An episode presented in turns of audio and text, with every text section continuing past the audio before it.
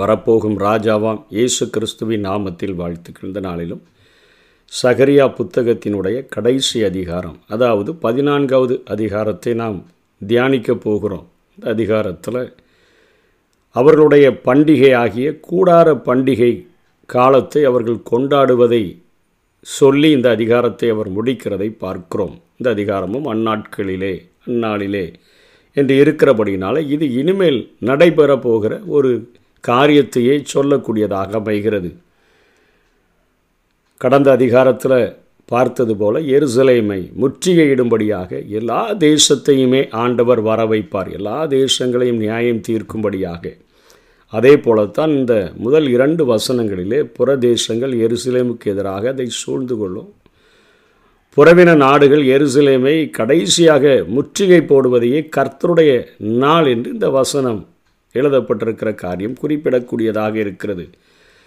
போர் தாக்குதல் நடத்துகிறவர்கள் நகரத்தின் உள்ளே, அதாவது எருசலேமுக்குள்ளே தாங்கள் கொள்ளையிட்ட பொருள்களை பங்கிடுவார்கள், நகரம் பிடிக்கப்படும், ஸ்திரீகள் அவமானப்படுவார்கள், நகரத்தாலே பாதி பேர் சிறைப்பட்டு போவார்கள், மீதியான மக்கள் அங்கேயே இருப்பார்கள் என்று சொல்லி அதிகாரத்தை சகரியா எழுதுகிறார். கிபி எழுவதில் ரோமர்களால் தாக்கப்பட்ட பொழுது அவை முற்றிலுமாக அந்த பட்டணமானது அழிக்கப்பட்டது. ஆனால் இங்கே சகரியா சொல்லுகிற காரியம் இனிமேல் நடக்கக்கூடியதாக இருக்கிறபடியினால நகரத்திற்குள்ளேயே தாங்கள் கொள்ளைகளை அவர்கள் பங்கிடுவார்கள், நகரம் பிடிக்கப்படும், அதே போல் ஸ்திரீகள் அவமானப்படுவார்கள், நகரத்தில் பாதி பேர் சிறைப்பட்டு போவார்கள், பா மீதியானவர்கள் அங்கேயே இருப்பார்கள் என்று சொல்லுகிறதுனால இது இனிமேல் நடக்கக்கூடிய ஒரு காரியத்தை குறித்து இங்கே சகரியா எழுதி கொண்டிருக்கிறார். கர்த்தர் தாமே இந்த எருசலை முற்றுகையிட்டபடினால் அவரே தலையிட்டு யுத்தத்தை நடத்துகிறவராக அவர் கடந்து வருவார் என்கிறதை, இந்த அர்மகெதோன் யுத்தத்தை இங்கே கொஞ்சம் அவர் சொல்லுகிறதை பார்க்கிறோம். மூன்றாம் வசனத்திலிருந்து ஐந்தாம் வசனம் வரையிலும் கர்த்தர் புறப்பட்டு யுத்த நாளிலே போராடுவது போல் அந்த ஜாதிகளோடு போராடுவார், கிழக்கே எருசலேமுக்கு இருக்கிற அந்த எதிரே இருக்கிற ஒலிவ மலைக்கு வருவார், அந்த மலை இரண்டாக பிளவுபடும். ஏன்னா இன்றைக்கு வரைக்கும் அது ஒரே மலையாக தான் இருக்குது, அது இரண்டாக பிளவுபடும் என்கிற காரியம் இனிமேல் நடக்கக்கூடியதாக காணப்படுகிறது. ஒரு பாதி வடப்பக்கத்திலும் ஒரு பாதி தென்பக்கத்திலும் சாயும், ரெண்டுக்கும் இடையே பெரிய பள்ளத்தாக்கு அது உண்டாகும். பள்ளத்தாக்குகளின் வழியாகத்தான் ஆட்சால் மட்டும் போகும் பள்ளத்தாக்கு. இன்றைக்கு அந்த கிராமம் எந்த ஊர் என்று அவர்கள் சரியாக கண்டுபிடிக்க முடியவில்லை. சகரியா வாழ்ந்த நாட்களில் உள்ள அந்த பெயரை அவர் குறிப்பிடுகிறார். அங்கே ஓடி போவார்கள், என் தேவனாகிய கர்த்தர் வருவார், தேவரீர் எல்லா பரிசுத்தவான்களும் அங்கே அங்கே வருவார்கள் என்று எழுதியிருக்குது. கிமு எழுநூற்றி அறுபதில் ஏற்பட்ட அந்த பூமி அதிர்ச்சி, உசியாவின் நாட்களில் ஏற்பட்ட பூமி அதிர்ச்சியை போல் அந்த காரியம் இருக்கும். ஆமோஸ் ஒன்று ஒன்றில் கூட அந்த பூமி அதிர்ச்சியை குறித்து பேசுகிறாரே, அந்த அளவிற்கு ஒரு மிகப்பெரிய ஒரு பூமி அதிர்ச்சியானது உண்டாகும் அந்த நாட்களிலே என்று சகரியா எழுதுகிறதை பார்க்கிறோம். இயேசு கிறிஸ்து அப்போஸ்தலர் நடிபடிகளிலே தன்னுடைய எல்லாருக்கும், தனக்கு விருப்பமான எல்லாருக்கும் தரிசனமான பின்பு அவர் அந்த ஒலிவ மலையிலிருந்து தான் பரலோகத்திற்கு எடுத்து செல்லப்பட்டார். அவர் எப்படி எடுத்து செல்லப்பட்டாரோ அப்படியே திரும்ப வருவார் என்கிற காரியத்தை தான் இங்கே சகரியா எழுதி வைத்திருக்கிறதை நாம் பார்க்கிறோம். ஒலிவ மலையின் மேல் அவருடைய கால்கள் வந்து நிற்கும்போது அந்த மலை இரண்டாக பிளந்து போகும் என்கிற காரியமானது அந்த சகரியாவினால் முன்னறிவிக்கப்படுகிறது. இப்பிரபஞ்சத்தினுடைய வானிலை, வெளிச்சம் ஆகியவற்றில் நிறைய மாற்றங்கள் உண்டாகும் என்று சொல்லி இங்கே சகரியா குறிப்பிடுகிறதை பார்க்கிறோம். அதாவது இயற்கையில் வானிலை வெளிச்சங்களில் நிறைய மாற்றங்கள், புவியியல் மாற்றங்கள் உண்டாகும் என்று இங்கே அவர் குறிப்பிடுகிறார். அந்நாளிலே வெளிச்சம் இல்லாமல் ஒருவேளை பிரகாசமும் ஒருவேளை மப்புமாக இருக்கும் அப்படின்னு சொல்லுகிறார். ஏழாம் வசனத்தில் அது பகலும் அல்ல இரவும் அல்ல, ஆனாலும் சாயங்காலத்தில் வெளிச்சம் உண்டாகும் என்று அவர் சொல்லுகிறதை பார்க்கிறோம். ஏசாயா முப்பதாம் அதிகாரம் இருபத்தி ஆறாம் வசனத்தில் அவர் என்ன சொல்லுகிறார்? கர்த்தர் தமது ஜனத்தின் முறிவை கட்டி அதன் அடிக்காயத்தை குணமாக்கும் நாளிலே சந்திரனுடைய வெளிச்சம் சூரியனுடைய வெளிச்சத்தைப் போலவும், சூரியனுடைய வெளிச்சம் ஏலத்தனையாக ஏழு பகலின் வெளிச்சத்தைப் போலவும் இருக்கும். இது அந்த நாட்களில் வானிலை வெளிச்சத்தில் அநேக மாற்றங்கள் உண்டாகும். இன்றைக்கு மக்கள் அந்த வானிலைகளை நம்பிக்கொண்டு நாள் நட்சத்திரங்களை பார்க்கிறவர்களாக அந்த நட்சத்திரங்களினுடைய அந்த காரியங்களை குறித்து தங்கள் வாழ்க்கையை தீர்மானிக்கிறவர்களாக இருக்கிறார்கள். வானத்தினுடைய சத்துவங்களை ஆண்டவர் அசைப்பேன் என்று சொல்லுகிற காரியங்கள் அந்த நாட்களில் நடக்கும். இயற்கையில் மனிதர்கள் தங்களுடைய காரியங்களை தீர்மானிக்க முடியாதபடி அத்தனை காரியங்களை நான் செய்வேன் என்று சொல்லி ஆண்டவர் இந்த அதிகாரத்தில் சகரியாவின் மூலமாக எழுதி வைத்திருக்கிறதை பார்க்கிறோம்.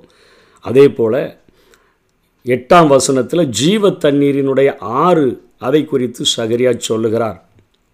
இந்த ஆண்டவருடைய வெற்றியானது இயற்கையையே மாற்றி அமைக்கிறது. பாலஸ்தீனாவில் ஓடுகிற ஆறுகள் கோடை காலத்தில் முழுவதும் வறண்டுவிடும். ஆனால் இவர் சொல்லுகிறார், அந்நாளிலே ஜீவ தண்ணீர்கள் எருசலேமிலிருந்து புறப்பட்டு பாதி கிழக்கு சமுத்திரத்திற்கும், அதாவது சவக்கடலுக்கும், பாதி மேற்கு சமுத்திரத்திற்கும் போய் மாரிக்காலத்துக்கும் கோடை காலத்துக்கும் இருக்கும் மத்திய தரைக்கடல், சவக்கடல், மத்திய தரைக்கடல், இவைகளெல்லாம் போய் அவைகள் இருக்கும், அங்கே போய் கலந்துவிடும் என்று சொல்லி இங்கே சொல்லுகிறதை பார்க்கிறோம். கேபா மற்றும் ரிம்னோன் என்பது சிறையிருப்புக்கு முன்பாக யூதாவினுடைய வட மற்றும் தென் எல்லைகளாக அவைகள் காணப்பட்டன. ரெண்டு ராஜாக்கள் இருபத்தி மூன்றாம் அதிகாரம் எட்டாம் வசனத்தில் இந்த கேபாவை குறித்து எழுதியிருக்கிறதை நாம் பார்க்க முடியும். அதனை போல பதினான்கு ஒன்பதில் கிறிஸ்து தான் அந்த நாட்களில் இந்த அர்மகெதோன் யுத்தத்தில் வெற்றி பெற்ற பின்பாக இந்த பூமியில் அவர் அரசராக அவர் ஆட்சி புரிவார் என்று எழுதியிருக்கிறதை பார்க்கிறோம். கர்த்தர் பூமியின் மீதெங்கும் ராஜாவாக இருப்பார். இன்றைக்கும் அவர் ராஜா தான். இன்றைக்கும் பூமி முழுவதையும் அவர் மறைமுகமாக ஆண்டு கொண்டிருக்கிறார். அந்த நாட்களிலே வெளியரங்கமாக கர்த்தர் பூமியின் மீதெங்கும் ராஜாவாக இருப்பார். அந்நாளில் ஒரே கர்த்தர் இருப்பார், அவருடைய நாமமும் ஒன்றாயிருக்கும் என்று சொல்லி இங்கே சகரியா எழுதுகிறதை பார்க்கிறோம். அதனைத் தொடர்ந்து அநேக புவியியல் மாற்றங்களும் நடக்கும் என்பதை பத்தாம் வசனத்திலே அவர் குறிப்பிடுகிறார். தேசமெல்லாம் கேபா தொடங்கி எருசலேமுக்கு தெற்கே இருக்கிற ரிம்னோன் வரைக்கும் சமபூமியாக திருத்தப்படும். மேடு பள்ளம் இல்லாமல் பள்ளங்களெல்லாம் நிரப்பப்பட்டு மலைகள் குன்றுகள் எல்லாம் தாழ்த்தப்பட்டு கோணலானவைகள் எல்லாம் நேராக்கப்பட்டு அந்த தேசமானது சமபூமியாக அவைகள் திருத்தப்படும். அவைகள் திருத்தப்பட்ட பின்பு எருசலேம் எல்லாவற்றிற்கும் மேலாக அது உயர்ந்திருக்கும். எருசலேம் மட்டும் உயர்ந்திருக்கும், இது எல்லாம் சமபூமியாக திருத்தப்பட்டு விடும் என்று சொல்லி புவியியல் மாற்றங்கள் ஆண்டவுடைய ஆட்சியின் போது நடக்கும் என்று இங்கே சகரியா குறிப்பிடுகிறார். பத்து பதினோராம் வசனங்களில் பென்யமீன் வாசல் இது வடக்கு மதில் சுவரில், கோடி வாசல் இது வடமேற்கு சுவரில் இருந்தன. அனாலியே என்ற அந்த கோபுரம் என்பது பென்யமீன் வாசல் பக்கமாக இருந்தது என்று சொல்லி நெகேமியா மூன்று ஒன்றில் நாம் பார்க்க முடியும். அச்சமின்றி ஜனங்கள் பாதுகாப்பாக குடியிருப்பார்கள், எருசலேம் சுகமாய் தங்கியிருக்கும், இனிமே யுத்தமே இருக்காது என்கிற ஒரு தைரியம் ஆண்டவருடைய ஆட்சியின் போது அவர்களுக்கு உண்டாகிவிடும் என்கிறதை இங்கே சகரியா குறிப்பிடுகிறார். அதனைத் தொடர்ந்து பனிரெண்டாம் வசனத்திலிருந்து பதினைந்தாம் வசனம் வரையிலும் எதிரிகளின் நாடுகளுக்கு என்ன நடக்கும் என்று சொல்கிறார். புறநாட்டு எதிரிகள் கொள்ளை நோய் மற்றும் திகில் ஆகியவற்றினால் அவர்கள் தாக்கப்படுவார்கள் என்கிற காரியத்தையும் சகரியா எழுதுகிறார். எருசலேமுக்கு விரோதமாக யுத்தம் வரு வருகிறவர்கள் ஆண்டவரே யுத்தத்தில் ஈடுபடும் பொழுது அவர்கள் காலூண்டி நிற்கையில், வசனம் பனிரெண்டில், அவர்களுடைய சதை அழிந்து போகும் என்று எழுதப்பட்டிருக்கிறது. அவருடைய கண்கள் தங்கள் குழிகளிலே கெட்டு போகும். திடீர்னு பார்த்தா கால் அழுகுகிற ஒரு வாதை உண்டாகிறோம். கண்கள் அந்த அவர்களுடைய குழிகளுக்குள்ளே கெட்டு போகிற காரியங்கள் உண்டாகிறோம். தானாகவே அவர்கள் நாவு அவர்கள் வாயிலே அழுகி போகும். திடீர்னு நாகு நாக்கு அழுகிறோம். யூதாவின் சிறிய ஊர்களெல்லாம் எருசலேமுக்காக வந்து எருசலேமில் யுத்தம் பண்ணுவார்கள், உதவி செய்ய வருவார்கள். அந்த நேரத்தில் இயேசு யுத்தத்தில் யூடு ஈடு அவர் வந்து கலந்து கொள்கிறதற்கு முன்பாக எருசலேமுக்குள்ளே அவர்கள் தங்களுடைய கொள்ளைகளை பங்கிட்டார்கள். இப்பொழுது ஆண்டவராகிய இயேசு யுத்தத்திற்கு வருகிறபடினால் அவர்கள் பொன் வெள்ளி வஸ்திரங்கள் எல்லாம் கொள்ளை பொருள்கள் திரளாக அவங்களுக்கு கூட்டப்பட்டு கிடைக்கும் என்று சொல்லி இங்கே சகரியா எழுதுகிறதை பார்க்கிறோம். பெரிய கலக்கம் அவர்களுக்குள்ளே உண்டாகும். அவனவன் தன் தன் அயலானுடைய கையை பிடிப்பான். அந்த அயலான் ஒவ்வொருவனும் அடுத்தவனுடைய கைக்கு விரோதமாக எழும்பி அவர்களை கொலை செய்கிற காரியங்கள். திகில், யார் நம்மளை கொலை செய்ய போகிறானே தெரியாது, அந்தளவிற்கு ஒரு மிகப்பெரிய திகில், அந்தளவிற்கு ஒரு மிகப்பெரிய வாதை என் ஆண்டவர் இறங்கி யுத்தத்திலே ஈடுபடும் பொழுது இத்தனை காரியங்கள் நடக்கும் என்று எழுதுகிறார். அழகாக சொல்லுகிறார். வானிலைகளிலே அநேக மாற்றங்கள், அதே போல் வறட்சிகள் மாறுகிறது, ஜீவ தண்ணீர் ஆறு ஓடி வருகிறது. அதே போல் புவியியல் மாற்றங்கள் நிறையா, அந்த மேடானவைகள் சமமாக்கப்பட்டு திருத்தப்படுது. எருசலேம் மாத்திரம் உயர்ந்த ஒரு நிலைமைக்கு உயர்த்தப்படுகிற காரியங்கள் உண்டாகிறது. யுத்தத்தில் இப்படிப்பட்ட மக்களுக்கு வாதைகளும் திகிலும் பெரிய திகிலும் அவர்களை பிடிக்கிறது. மக்களுக்கு தான் பிடிக்குது அப்படின்னு சொல்லி பார்த்தா பதினைந்தாம் வசனத்தில் குதிரைகளுக்கும் கோவேறு கழுதைகளுக்கும் அதே போல் ஒட்டகங்கள் கழுதைகள் இவைகளுக்கும் வாதை உண்டாகி அவர்கள் அது அவைகளும் இப்படியாக பாதிக்கப்படும் என்று சொல்லி எழுதிட்டு இங்கே ஜனங்கள் கொண்டாடக்கூடிய கூடார பண்டிகையை குறித்து சகரியா எழுதுகிறார். எருசலேமுக்கு விரோதமாக வந்திருந்த எல்லா ஜாதிகளிலும் அநேகர் அழிக்கப்பட்டுறாங்க. மீதியான யாவரும் சேனைகளின் கர்த்தராகிய ராஜாவை தொழுது கொள்ளும் படிக்கும் கூடார பண்டிகையை ஆசரிக்கும் படிக்கும் வருஷா வருஷம் வருவார்கள். எல்லா வருஷமும் எருசலேமுக்கு இந்த பண்டிகையை ஆசரிக்கும்படியாக வரணும். அறுவடை பண்டிகையினுடைய இறுதியில் கொண்டாடப்படுகிற இந்த பண்டிகை இவர்கள் மரக்கிளைகளினால் கூடாரங்களை அமைத்து அதிலே தங்கி ஆண்டவருக்கு நன்றி செலுத்துகிறவர்களாக காணப்பட்டார்கள்.